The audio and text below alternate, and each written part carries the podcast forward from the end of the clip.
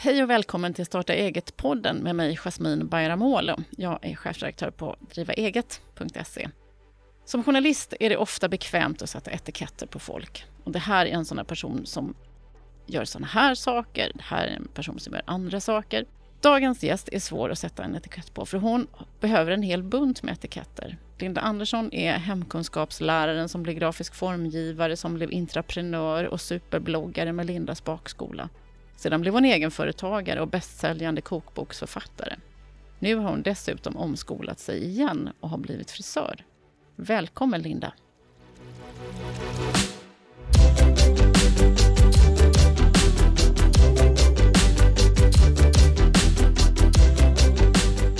Välkommen Linda! Tack så jättemycket! Jättekul att vara här. Ja, hur kändes den beskrivningen? Känns det som ja, du? Ja, jo men det stämmer. Allt du säger stämmer, Ja. absolut. Och sen har jag även jobbat som reporter och redaktör också. Så ytterligare två titlar till. Och då är du, hur gammal då? eh, ja, jag är 48. Ja, Ja. du har hunnit med många saker Ja, snabbt. Men du, om du är på fest och någon frågar dig, vad gör du, vad säger du då? eh, jag har lika svårt för att hitta en titel på mig själv som du också hade och Ja. försöka sammanfatta. Och eh, ja, det är svårt, jag vet inte riktigt. Jag brukar, det är väl bloggen egentligen som är min huvudsyssla. Så att jag brukar väl säga att jag är bak, eller bakbloggare. Bakbloggare? Och ja. eh, bakboksförfattare känner jag att jag nu kan säga. Efter en bok så sa jag inte det, men nu håller jag på med min fjärde bakbok. Så Mm. nu kan jag väl få använda mig av den titeln också. Men du, är, är det någon slump att din karriär ser ut på det här viset? För man, det är lätt att få en känsla av att du är är en rastlös själ. Eh, ja, rastlös och rastlös, det är väl delvis, men jag är också ganska målinriktad och eh, för mig är det viktigt att göra saker som jag tycker är roligt. Och det är väl egentligen det som styr mig, att jag hela tiden tar ett steg vidare och eh, vill förändra min situation till någonting som är lite roligare. Jag har Mm. alltid någonting som jag känner att jag vill göra. Det finns otroligt mycket roliga saker som jag vill göra i mitt liv och det är därför jag har tagit steget vidare hela tiden och det är för att utveckla mig själv. Coolt! Ja, Ja. Det, alltså det är ju så kul med människor som, bara, som kan formulera det för sig själva, att det är det jag vill, det är det jag håller på med. ja. Det är inte själv, det känns, kan ju kännas lite slumpartat. ja, det är klart att mycket är en slump också. Eh, Att man har hamnat på olika arbetsplatser som har gjort att man har lärt sig nya saker, vilket har lett till att man sen har kunnat gått vidare och sen har man haft nytta av erfarenheter som man har fått tidigare i livet som också har gjort att man sen har kunnat gått vidare. Så att det är klart att eh, mycket är en slump, men samtidigt så krävs det att man har lite tanke också. Men det här med grafisk formgivare efter att du var, alltså jobbade du som hemkunskapslärare överhuvudtaget? Från början, jag började ju min bana egentligen i tidningsbranschen när jag var runt 20. Jaha, så det är egentligen därifrån Så du det- hoppade av sen? ja, då? så det är där jag började. Så då jobbade jag ett antal år i tidningsbranschen och uh, jobbade bland annat på ett av Stenbecks företag som hette Tidningen på TV. Där jobbade jag i kanske fem, sex år. Mm. Och där jobbade jag som formgivare. Sen så jobbade jag på Aftonbladet. Men sen när jag blev gravid med mitt första barn. Du då har fick- fem nu, kan man Ja, nu är tillägga jag också. fem, Ja. precis. Men då kände jag lite så här att nej, nu vill jag nog göra någonting annat. När hon eh, föddes så kände jag att ska jag tillbaka nu till tidningsbranschen så kommer jag jobba väldigt långa dagar. Det kommer vara tufft för det är ju en bransch där du inte kan eh, jobba kanske deltid och bara Mm. komma och gå ut efter ba- a- och anpassa sig till, till barnet utan eh, där måste man jobba för att kunna få Mm. ett jobb. Det är en tuff bransch. Och eh, då kände jag att eh, nej, men jag kanske ska plugga till lärare istället, för det var också en dröm jag hade. Så då sökte jag in på lärarutbildningen och kom in och påbörjade en lärarutbildning. Men blev lite osäker sen, är det verkligen det här jag vill? Och eh, då sökte jag jobb istället som hemkunskapslärare. För under min utbildning så hade jag varit på praktik med en lärare som också hade hemkunskap. Och det var där jag kände att wow, det här var roligt. Mm. Hemkunskap, det är någonting jag vill hålla på med. Då sökte jag jobb som hemkunskapslärare och det var stor, stor brist på hemkunskapslärare just då. Och eh, jobbade som det i ett par år och sen pluggade jag parallellt med utbildningen också så att jag gjorde både och samtidigt. Men sen kom den dagen jag kände att nej, nu, nu vill jag tillbaka till tidningsbranschen och då sökte jag in på en journalistutbildning på Södertörns högskola och kom in där. Och påbörjade en journalistutbildning. Eh, för tidigare när jag hade jobbat i tidningsbranschen, då hade jag gått på Poppius journalistskola, men det är bara så en kvällskurs, mm. en termin och jag kände att jag vill ha en riktig journalistutbildning om jag skulle tillbaka till tidningsbranschen. Men eh, jag gick inte klart den heller, som jag inte gjorde med lärarutbildningen, utan jag gick väl halva ungefär. Och sen så fick jag jobb på Aftonbladet igen. Eh, det var egentligen bara ett sommarvikariat, men sen blev jag kvar där. Och eh, sen efter det så, ja, men jag hade lite olika jobb, men sen så fick jag jobb på en tidning som hette Tidningen Föräldrar och Barn. Och då var ju faktiskt det var där, ja, ja, kollegor var det Exakt, och det var där du och jag träffades, ja. för där jobbade du som redaktör. Precis.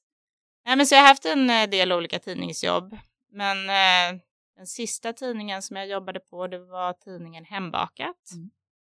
Och någonstans så knyts ju allt det här ihop då.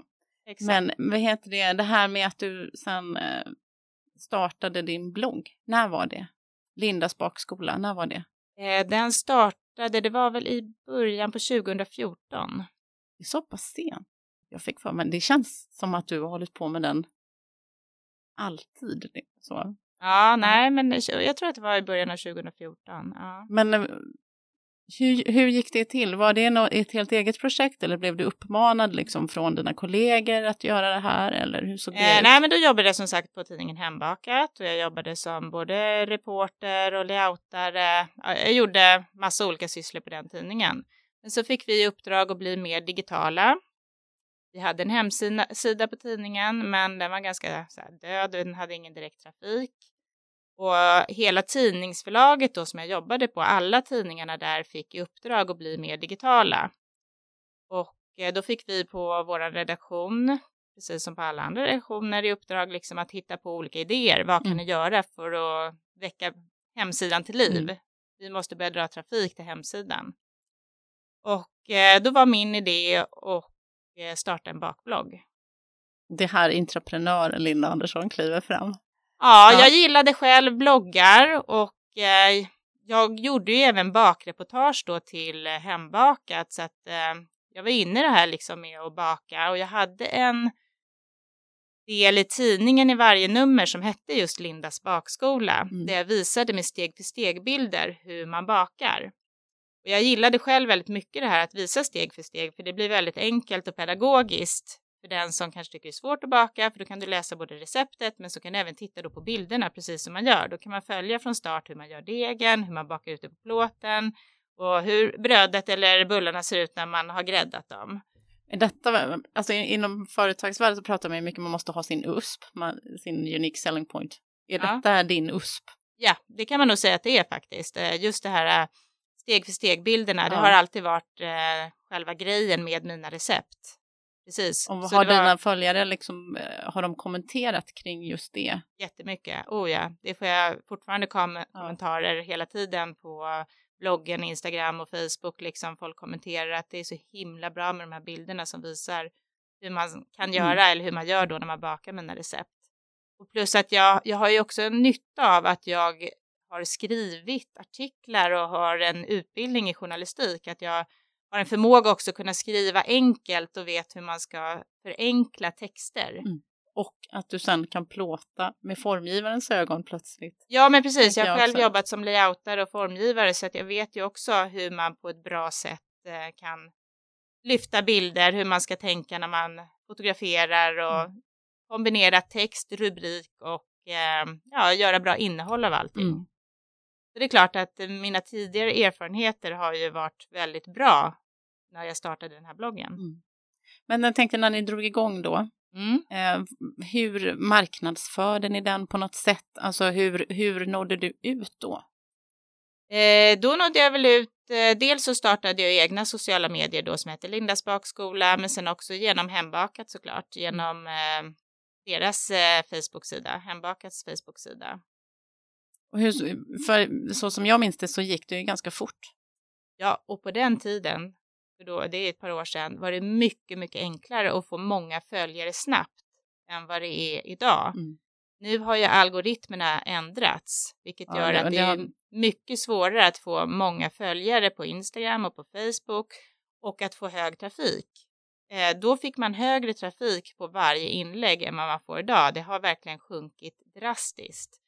Man kan ju följa trafiken på Google Analytics. Mm. Så, så fort man lägger ut någonting så kan man gå in på Google Analytics och så ser man ju på siffrorna exakt hur många som går in, som klickar in på det här inlägget från Instagram eller mm. Facebook.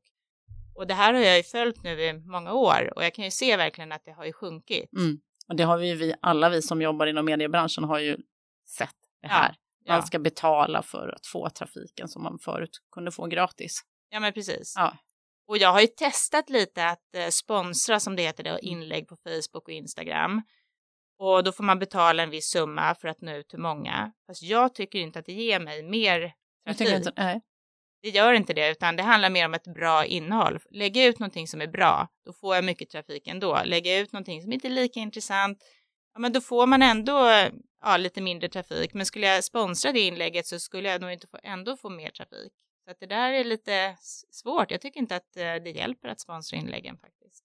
För jag var ju inne och kika eh, häromdagen och kolla på hur många följare du har. Då har jag 144 000 någonting på Facebook. Mm. Och lika många eller fler på Instagram tror jag. Jag har ju på Lindas bakskola 174 000 i dagsläget och sen har jag Lindas matskola också. Där har jag väl 42 000. Okej. Okay. Så jag konstaterade här innan vi började spela in att du är ju större än till exempel Leila då som har ett, eh, Leila Lindholm som har exponerats i tv då i många år. Mm, mm. Men du sa att det spelar inte så stor roll just när det kommer till hur man är ute på nätet. Nej, jag vet inte. Jag har ju tittat lite på det där också. Jag tycker inte det verkar som att de som är stora på tv och har tv-program, de har inte alltid många följare i sociala medier bara Nej. för det. Så att, eh, nu har ju inte hon kanske satsat på blogg och sociala medier lika mycket som jag har gjort, mm. för det har ju varit min huvudgrej att just socia sociala medier och bloggen är min huvudsyssla. Hon har ju mer jobbat med tv så att hon har väl kanske inte riktigt kämpat för att bli stor i sociala medier på samma sätt. Mm. Men eh, hur, kommer du ihåg liksom när, eh, när du kände att det tog fart? Hur lång tid hade det gått sedan du startade bloggen då? Det tog fart ganska direkt måste jag säga. Jag märkte direkt att jag fick eh, många nya följare och bra trafik på bloggen. Det var, det var direkt faktiskt. Ja. Hur, hur funkar bloggen idag? Då? Ger den lika mycket trafik idag som den gjorde då? Eh, det är klart att den ger mer trafik nu eftersom jag har fler följare och det har vuxit. Så hur många har du där ungefär? Eh, hur många visningar eller ja, det där, man kan ju mäta det på så många olika ja. sätt. Men om man tänker visningar per vecka då eller per ja, månad? Om vi säger per månad så kan jag ha ja, två, tre, fyra miljoner visningar per månad. Wow, beroende på, det är helt sanslöst. Ja, det är jättemycket. Beroende på årstid och eh, ja, det är mycket beroende på årstid. Sommaren kan det vara något mindre, eller på våren kan det vara ganska mycket för då... Då är det påsk och det är Ja, precis, och nu och kommer den bästa tiden med pajer, tårtor inför alla sommarens kalas och sådär. Så nu kommer nog trafiken öka ganska bra här till eh, våren och början av sommaren, mm. fram till midsommar kan man säga. Eh, sen blir det lite lugnare under sommaren. Men sen kommer eh, hösten och då är det ganska många som vill ha nyttiga recept. Då vill de gärna ha bra brödrecept och sånt som... Du har eh, lärt dig att se. Ja, ja, ja, gud ja. ja men det hälsosamma är oftast på hösten och även i januari. Men sen kommer julbaket och det börjar redan i oktober kan man se. Och halloween måste ju också halloween vara. Halloween också, ja. absolut. Men just eh, redan i oktober kan man se att folk börjar bli intresserade av lussebullar. Mm. Allt med saffran. Redan i oktober? Just. Ja, så från oktober till december så är det också bra trafik. Men det finns då vissa dippar lite sådär under året, men... Eh, men kommer du ihåg om ni satte mål då i början? Eller var det, hur, var det, hur var uppdelningen? Upplevde redaktionen att det var er blogg eller var det din blogg? Liksom? Eh, den startades ju upp som en del av Hembakat. Mm. Det gjorde den ju definitivt. Men eh, det är klart att eftersom den hette Lindas bakskola, att det blev ju förknippat med mig som person ändå. Mm. Och det var ju jag som gjorde innehållet så att det är klart att eh, ja, men den förknippningen blev ju med mig. Men dock, då var jag anställd på Hembakat så många visste ju ändå Linda på Hembakat. Ja, just det. Mm. Ja. Det var väl en kombo. Men när, eh, eller vet jag tänkte på, just man eh, pratade om också att man ska nå genom bruset. Vad var det som gjorde att just bakning, bakskolan nådde igenom bruset? Eh, ja, jag tror att det var lockande bilder. Mm. För just när man lägger ut någonting på Facebook, då är det ju först bilden som man ser. När man sitter och scrollar i sitt flöde på Facebook, då är det oftast bilderna man fastnar först mm. på. Sen kan man ju titta på texten och läsa vad det står, men jag tror att det var lockande bilder på goda bakverk. Absolut. Och finns det något speciellt där om man vet om man haft lite låg trafik så här en vecka? Vad, vad slänger man ut då? Eh, ja, nej, men det, det, är verkligen en kombo. Det, det, finns så mycket olika recept som är populära. Det finns eh, bra brödrecept som verkligen är poppis. Jag har ett kesobröd bland annat eh, som eh, är utbakat på en plåt. Det Ser inte så jätteroligt ut egentligen, men på bild, men det receptet är väldigt, väldigt populärt. Och det är jag lite förvånad över faktiskt med tanke på att bilden inte ser så här superhäftig ut. Nej. Men det, det, lockar för att det är ett nyttigt recept och väldigt lätt att baka. Mm. Eh, men det är också väldigt beroende på årstid vilka bilder som är populära och vilka recept som funkar. Det är inget så här att ja, men choklad går alltid hem, då kör vi det. Choklad går alltid hem, absolut. Men det är också lite så där, bilden måste se god ut. Mm. Ja, man kan inte bara slänga ut vilken sorts chokladkaka som helst om man vill ha den här riktigt höga trafiken, utan det beror lite på. Eh, till exempel nu kommer ju snart rabarben och rabarberkladdkaka, det är någonting som verkligen funkar. Det går jättebra. Men måste, känner du dig tvingad att du måste liksom hitta på nya grejer varje gång eller går det liksom att återanvända? Jag återanvänder mycket, det gör jag, men det är klart att jag måste ha nytt också för mm. annars så ledsnar ju följarna. De vill ju ha nya recept också. Men vet du hur länge de har kvar? Är de trogna? Eller är det de nya som kommer och går? Det är både och. Det kan jag ju se på också Google Analytics där jag kan titta på statistik.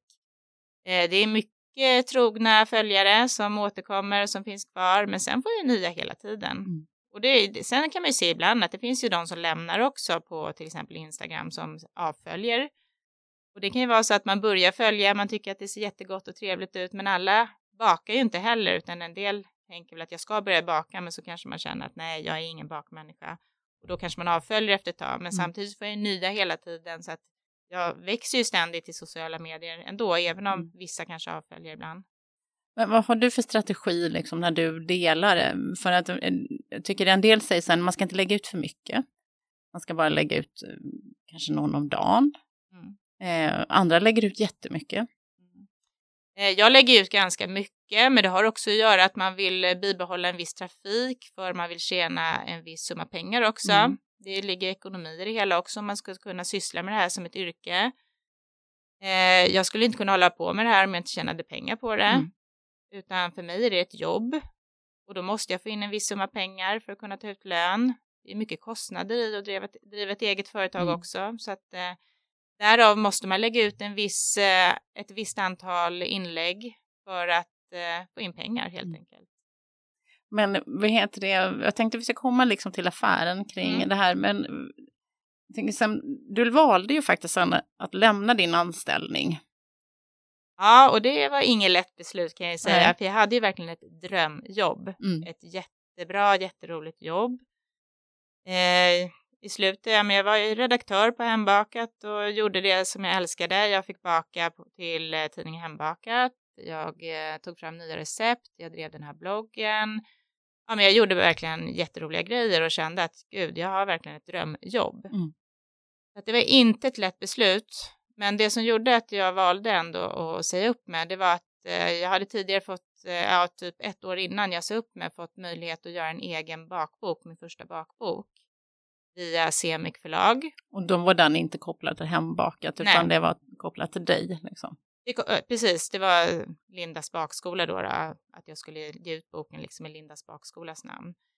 Och eh, då fick inte jag göra den där boken för det förlaget som jag var anställd på. De tyckte att det kändes helt fel att det var lite konkurrerande verksamhet okay. om jag skulle göra en egen bok.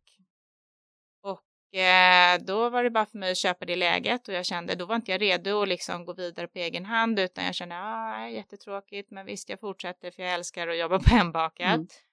Men eh, det där gnagde i mig att jag inte fick göra den där boken.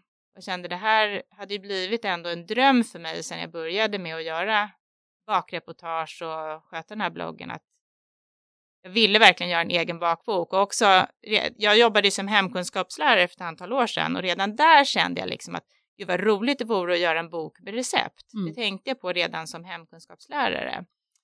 Så att eh, jag kunde liksom inte släppa den här tanken att eh, göra den här boken. Plus att eh, jag såg att det fanns möjligheter också att livnära sig som bloggare. Mm. Det var ju många då som hade jobbat som bloggare och som livnärdes på det.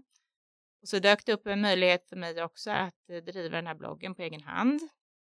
Så med de två grejerna då, att driva bloggen på egen hand och eh, att få göra den här boken, gjorde att jag... var du tvungen att köpa loss den då, eller, eller hur funkade det? Eller tog, den var så förknippad med dig så att den var din? Liksom? Eh, ja, nej, men vi gjorde en eh, liten överenskommelse där mm. och det var en liten förhandling liksom. Mm. mm. Det... Men för, när, när började du inse att det kunde, att det kunde liksom bli en affär av det? Var... Eh, ja, nej men eh, jag hade kontakt med ett annat förlag som ville att jag skulle skriva ett kontrakt med dem. Men sen så hade jag även eh, ett samtal då med det förlaget som jag jobbade på så först slutade det åt att jag skulle skriva ett kontrakt med ett annat förlag med bloggen. Men eh, sen blev det ändå det förlaget som jag jobbade på, mm. som då var LRF Media. Så att jag stannade faktiskt kvar och skrev kontrakt med LRF Media då och hade kvar min blogg där.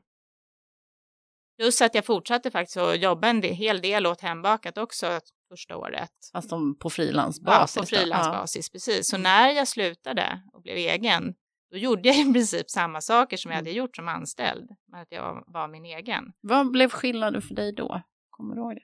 Eh, skillnaden blev inte jättestor arbetsmässigt så, utan eh, mer att jag jobbade hemifrån. Det var ju skillnaden. Och sen att jag började jobba med min första bok då, som är brödbok. Den började jag jobba med ganska direkt då när jag slutade.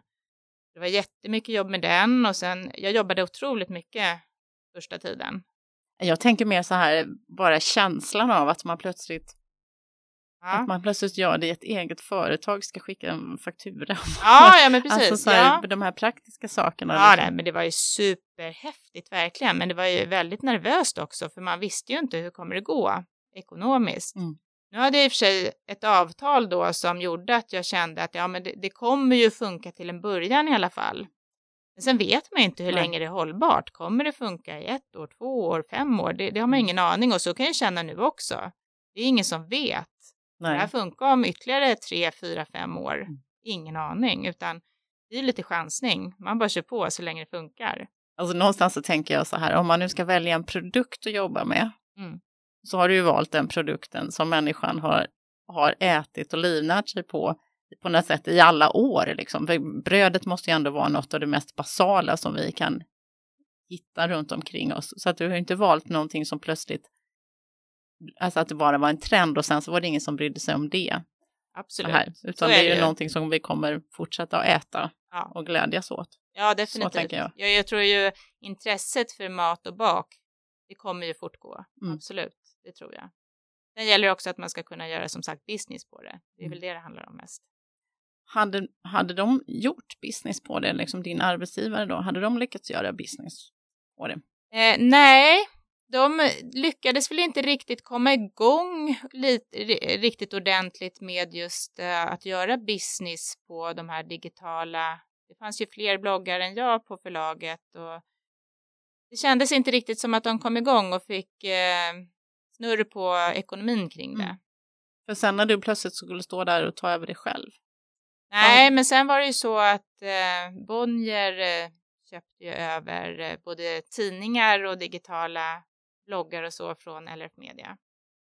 Ja, då följer din med där då? Ja, mm. precis. Jag vart ju tillfrågad om jag ville okay. följa med ja. och eh, då bestämde jag mig för att göra det. Mm. Att, eh, lyckades var... de få snurr på?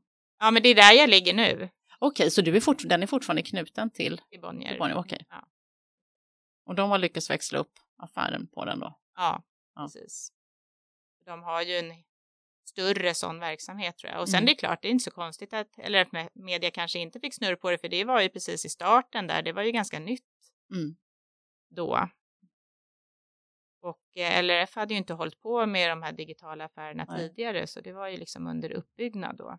Men finns det någonting där, tänker du, som, som du kan dela med dig av, liksom bara just när det gäller att få ekonomi i någonting på nätet som börjar som en hobby? Liksom, hur gör man för att hitta sponsorer och, och annonsörer till en blogg? Det finns ju två sätt och det ena är ju som mig då var anknuten till eh, ett företag som håller på med det Mm. och som är professionella. Eller om man är själv en duktig säljare, det funkar ju det också. Det vet jag att det finns bloggare de säljer, som säljer in samarbeten själva. ja. Ja, och då får de ju hela förtjänsten själva. I mitt fall då är det ju så att jag får en viss procent och företaget som säljer in mig får Mm. en viss procent. Samtidigt så slipper jag då att tänka på det här med att även vara en bra säljare. Det där beror ju lite på hur man är som person. Mm. Men är man en duktig säljare så funkar det ju faktiskt att sköta hela den biten Mm. själv. Du, ja, du får ju din tid till att baka mer. Än Ja, men precis. Då kan jag istället lägga all fokus och all tid på att göra det jag är bäst på. Mm. Det är likadant som det här med ekonomin och sköta ekonomin i företaget. I början då tänkte jag att jag skulle sköta allting själv. Att jag skulle Hur länge höll det? då? fixa med alla kvitton, moms och hela den här biten. Nej, men det höll inte länge. Som tur var, min man som, eh, han är också duktig på företag, för han har också eget företag. Så att det började med att han fick hjälpa mig och eh, sköta det mesta. Mm. Eh, men sen eh, har jag nu en ekonomitjej som gör allt det jobbet. Ja.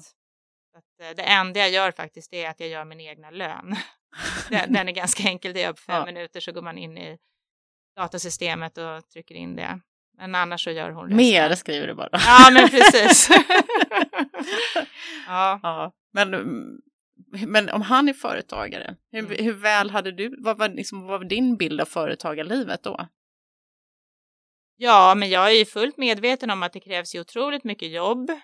Och man, det är ju ganska osäkert att vara egenföretagare. Man vet aldrig, utan det är ju mycket chansning att man kör på så länge det funkar. Nu jobbar ju han i elbranschen, så det är ändå en bransch där det är gott om jobb. Mm. Den är ju säkert säkrare än den branschen jag är i. Men jag är ju alltid en sån som alltid har en plan B.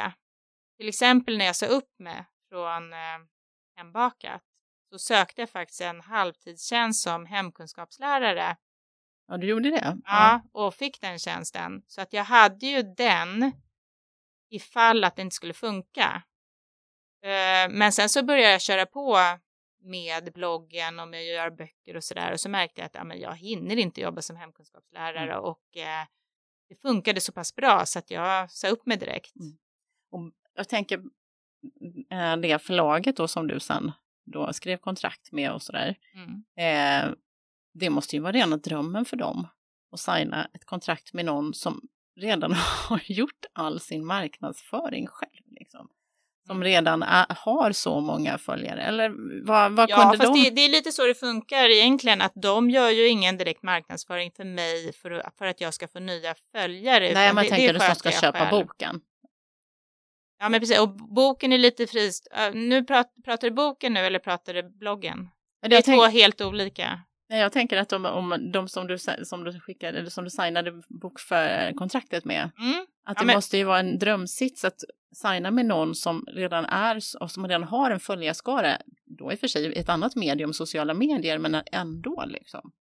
Eller- Absolut, så är det ju definitivt. Eh, och det är väl kanske därför också jag fick göra min första Ja. bok, just för att jag var ett namn redan och att jag hade sociala medier. Precis, för det är ju verkligen en bra marknadsföringskanal för mina böcker, definitivt. Ja, För jag tänker, för det var, men kunde du ta med dig det in i förhand, förhandlingsrummet så att du fick en bättre deal just för att du hade så stark följarskara och så många som är inne och läser dina grejer? jag vet inte, bättre och bättre deal. Jag tror första boken, då får man ju liksom en viss summa pengar och den var svår att förhandla. Däremot så har det varit lättare att förhandla nu med bok fyra än vad det var med bok ett. Sen blir man ju definitivt inte rik på att göra bakböcker, det kan jag säga, men Du får recept till din blogg. ja, precis. Otroligt roligt är det och man Ja. är otroligt stolt över att ha gjort egna böcker. Det, det är väldigt häftigt. Men alla vet vad de får i julklapp. Ja, verkligen. Ja, precis. Jo, för nu min nya bok, det är ju en perfekt eh, julbok. Den handlar om eh, julbaket. Men du är igång med den nu och den ska komma, Ja, den släpps då i typ precis. oktober eller någonting då, eller? Eh, ja, precis. Ja. Det gör den. Precis. Så att, eh, vi är precis nu i slutskedet och ska plåta omslag till den boken eh, nästa vecka. Det var julgranar och grejer hemma hos dig nu då. ja men jag är alltid inne i fel eh, årstid, Ja. det är jag van vid. Så har det varit i många år nu. Man kan börja med julbaket redan eh, i juli och sen eh, håller man på med sommarrecepten under vintern. Så att, Mm. Lite svårare att hitta råvarorna då, varmen Ja, men det kan det vara ibland. Ja. Ja, men just eh, stylinggrejer också. Om man ska baka till exempel en halloween-tårta i mars och Mm. försöka hitta någon liten pumpa eller någonting att dekorera med, det kan vara svårt. Mm. Men du, vi var inne på det, jag tänkte bara hoppa tillbaka till det där med dina, de som ändå då följer dig, alla de här hundratusentals och alla de här miljonerna då som är inne och läser dina recept på bloggen. Mm. Vad har du haft för liksom, förhållningssätt till dem? Hur har du tänkt där? Har du tänkt liksom, kompis-kompis-attityden eller har du bondat med dem på något speciellt sätt? Eller, eller är det bara helt enkelt recept och kakor och fina bilder som gör att man behöver inte lägga på något? Eh, nej, men man försöker ju vara aktiv och svara. Jag får ju mycket mejl och eh, meddelanden i sociala medier och kommentarer och sådär. Jag försöker ju svara så gott jag kan, men tyvärr räcker inte alltid tiden till så att jag vet ju att jag missar ibland eh, meddelanden och Mm. kommentarer och sådär. eh, Absolut. Jag tycker det är otroligt roligt att eh, läsa och eh, vara aktiv med dem så att jag försöker verkligen vara det. Men Ja, jag har svårt att få tiden att räcka till ibland också. Jag har ju fem barn också och nu jobbar jag som frisör också så det, Ja, men, det är körigt. var, varför då? Började du oroa dig då för att det inte skulle funka med bloggen i alla fall sen då? Eller så Nej, att du tog en nej, det var utbildning till? ingen, nej, det var ingen oro för det utan det var mer att jag ville komma ut i arbetslivet igen. Eller arbetslivet, jag är ju i arbetslivet med bloggen för det är ett jobb för mig. Men jag vill komma ut och jobba med någonting annat. Inte bara stå hemma och baka. Mm. Och frisör, det är en dröm jag haft sedan jag var 15 och skulle välja gymnasium. Så det, det är ingenting jag kommer på bara nu, Nej. utan jag har alltid drömt om, om att vara frisör. Det har jag alltid tyckt varit ett fascinerande yrke och känns eh, otroligt roligt. Så att, eh, det var lite mer att äh, men jag måste göra någonting nu och komma ut och träffa människor, för det blir väldigt ensamt att stå hemma och baka. Mm. Första året tänkte jag inte alls på det, då var det för då var allting så nytt, så roligt. Och jag hade fullt upp liksom med min första bok och sådär, så att det, då, då tyckte jag inte att det var tråkigt eller ensamt på något sätt. Men det var väl efter ett och ett halvt år ungefär, efter sommarsemestern, när alla gick tillbaka till skola, jobb och sådär som jag kände, hmm, jag vill också gå till ett jobb. Ja. Jag vill också ha kollegor att käka lunch med. Och frisörer får ju verkligen prata. Ja, det får man Ja. verkligen. Träffar man med folk hela Ja. tiden. Otroligt socialt och kul.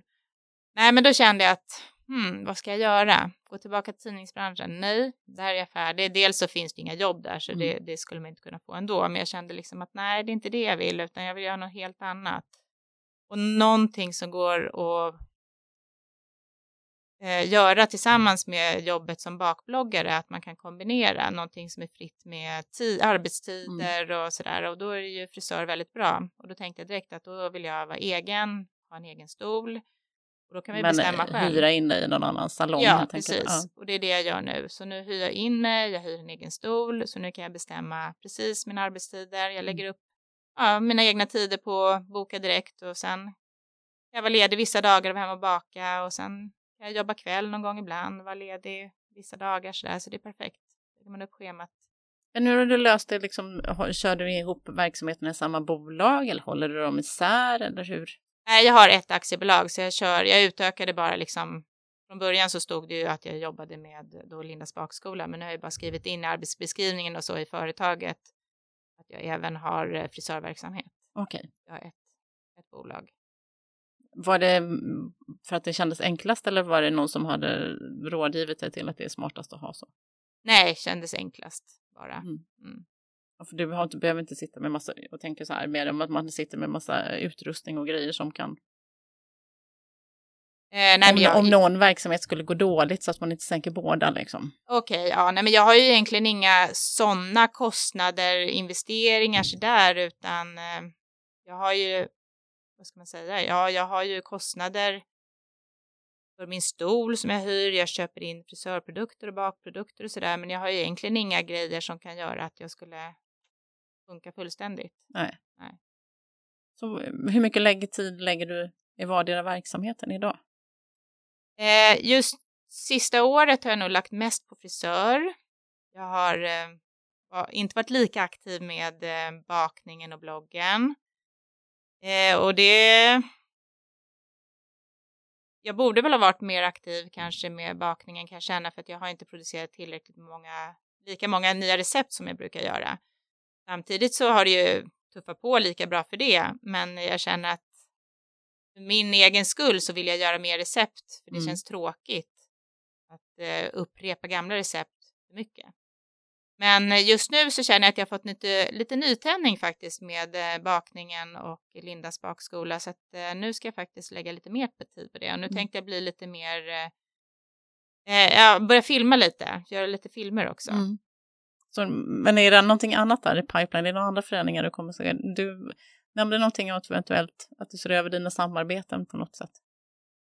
Ja, vi får väl se lite där. Jag, jag håller på att titta över hela hela verksamheten, liksom vad jag ska göra. För jag känner att jag vill utveckla bloggen och mina sociala medier med lite mer rörligt material och eh, få lite mer snurr på samarbeten, lite nya samarbetspartners och då vill jag också göra lite mer förändringar och även för att följarna ska få lite nytt roligt mm. material. Så jag håller på att titta över lite nu vad jag kan göra. Jag har lite olika tankar och sådär så får vi se vart det leder. Men om du tittar på dig själv, liksom, hade du, hade du kunnat tänka när då, säger 15 år tillbaka i tiden, att du skulle sitta här som någon slags multiföretagare? Det är ändå det du är nu. Absolut inte. Nej, jag hade inga tankar om det då. Verkligen inte att jag skulle bli egen företagare. Så att, eh, det är mycket som har varit en slump också, att mm. man har varit på rätt ställe vid rätt tidpunkt. Och att man har vågat ta chanser. Det är väl mycket det också, att jag har väl varit, eller är väl ganska modig måste jag ju säga själv mm. eftersom jag har vågat ta de här stegen att säga upp med att eh, hoppa på nya saker. Ja, men du har samtidigt, hur mycket hjälp har du fått av den här målmedvetenheten som du sa? Som du sa, jag nämnde i början där. Eh, ja, men det är väl det som är grejen, att jag är ganska målmedveten och mm. att jag vågar. Sen ibland vet man ju inte vad saker leder till utan mycket är ju chansning mm. också. Väldigt mycket chansning. Men det är också att jag har ofta en plan B som ligger lite sådär bakom att jag har någon trygghet att falla tillbaka till och sen är inte jag rädd för att ta vilket jobb som helst egentligen. Mm. Skulle allting skita sig då kan jag ta vilket jobb som helst egentligen. Bara att jag får in en månadslön. Jag har ju liksom fem barn och sådär så att jag måste ju ändå jobba. Jag ja, måste ju precis. ha en inkomst. Men sen också en grej som har varit eh, lite en trygghet, det är att jag och min eh, man, vi har eh, köpt och sålt en del fastigheter genom åren också. Jaha. Ja. Och du, du, du, du är fastighetsmagnat? Nej, absolut inte magnat. Ja. Nej, men vi har köpt och sålt några hus och lägenheter, vilket har gjort också att vi har en liten trygghet där. Så ja. skulle allt skita sig så kan man sälja någonting. det vill jag också ha. Ja. ja. Nej, men det började ja. egentligen med när vi hade vår första villa som vi eh, bodde i när vi fick eh, vårt första barn för ja, men 22 år sedan. Eh, så flyttade vi därifrån för vi ville hellre, det var en fristående villa, men, men då ville vi flytta till radhus för att vi ville bo i ett område där det fanns fler barn. Eh, men så fick vi väldigt ångest, ska vi verkligen sälja det här fina huset som vi nu har renoverat mm. och som låg väldigt bra vid en liten insjö så där i Huddinge där vi bor. Och eh, istället för att sälja huset så hyrde vi ut det under cirka två år mm. för att testa att bo i radhus om det var rätt. Och under den tiden då när vi eh, hyrde ut det här huset så gick bostadspriserna uppåt. Så att det här huset ökade ganska mycket i värde. Plus att när vi hyrde ut det så fick vi in en ganska bra inkomst då varje månad för det här alltså, huset som gjorde att vi kunde betala lånen för både villan och radhuset. Det var en himla bra start på det hela. Mm. Och sen när vi kände att nej, vi vill bo kvar i det här eh, radhuset, då sålde vi villan. Men då hade vi råd att köpa ett sommarställe. Så då köpte vi ett fint sommarställe ute på Muskö. Så hade vi det ett par år. Sen ville vi köpa ett annat sommarställe och då hade Musköhuset ökat jättemycket i värde under de åren.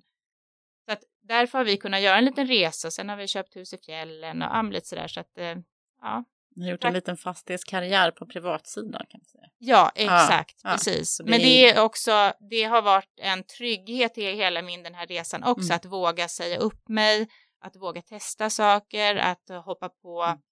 utbildningar som jag gjort också under tiden, att man inte alltid kanske haft den här fasta månadslönen utan mm. jag har pluggat en del också och jag har vågat testa på saker.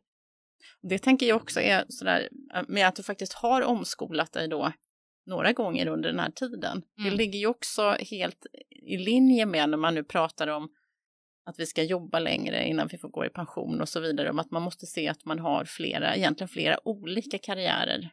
Kan inte vara som, som min föräldrageneration där man började jobba med en sak och sen gjorde man det tills man gick i pension och så var det bra med det. Mm. Utan att man ska liksom vara öppen för att man kanske kommer behöva byta helt ja, och hållet flera gånger. Och att behöva byta, jag, jag, ser det mer som att man bör kanske byta för mm. sin egen skull, att man vill utvecklas. Mm. Att inte bara stanna kvar för att man har ett jobb som ger en bra inkomst, utan att man kanske försöker tänka vad vill jag? Ja. Hur mår jag bäst? Att man vill ha personlig utveckling hela tiden. För det är så mm. jag är. Jag vill utvecklas och jag vill göra massa olika grejer för det finns ju så otroligt mycket olika saker att göra här i livet. Vad är den häftigaste grejen som du har sett med dig själv under de här åren som företagare?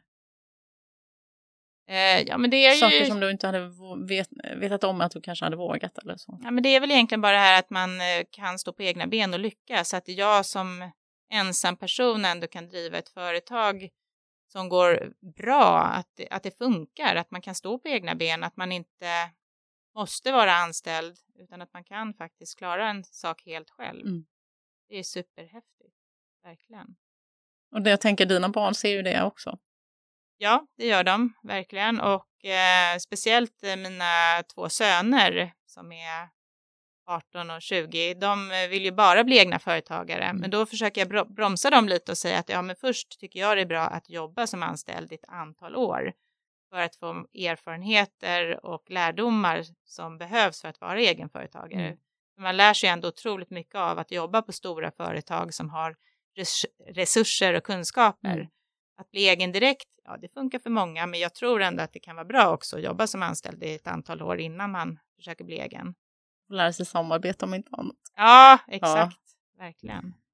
Men du, Eh, vi ska avrunda lite här tänkte jag, men jag bad ju dig förbereda några tips på hur man når ut i sociala medier, hur man blir den där superlinda som du har blivit. Varsågod, kör! Ja, jag vet egentligen inte vad mina tips är, utan jag tror på att man måste våga, som jag sa tidigare, att man måste våga ta mm. steget om man tror att man kan eh, skapa någonting så måste man våga göra det också. Men sen handlar det mycket om i sociala medier att skapa ett material som eh, är lockande, som folk vill ta del av. Eh, Hur vet man det då?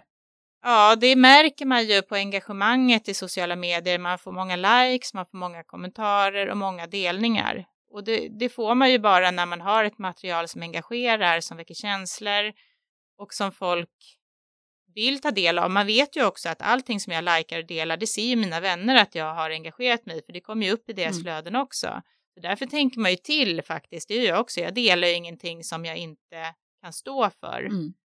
Utan det måste ju vara ett material som följarna tycker om.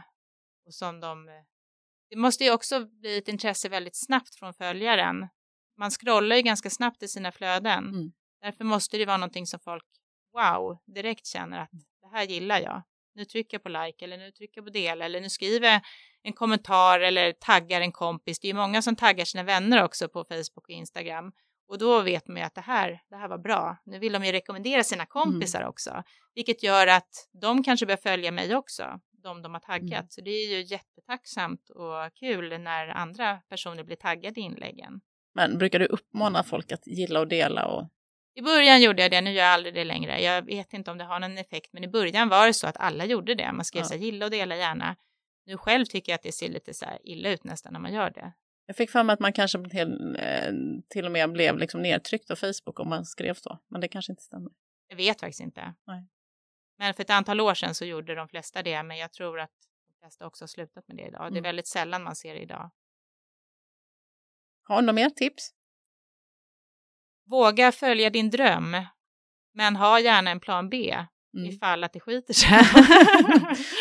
och då har ju du flera plan B. Det känns ju som du har frisörbe, äh, frisörbenet att stå på också. Och ja, du, definitivt. Sen har du oh, ja. Ehm, fastighetsresan att stå på också. Ja, ja, ja. Ja, precis. Men det är också för att jag har vågat. Mm. Eller det är egentligen bara för att jag har vågat. Mm. Och att man eh, tar ett steg längre kanske än vad man har tänkt, men eh, ofta så går det bra. Har du gått på kurser i sociala medier och sånt där, eller har du liksom learned by doing? Eh, nu måste jag tänka. Vi hade ju lite kurser så där på, för, på LF Media när jag jobbade där. Då hade vi väl lite interna kurser, men det mesta är nog learning by doing. Mm. Härligt. Ja.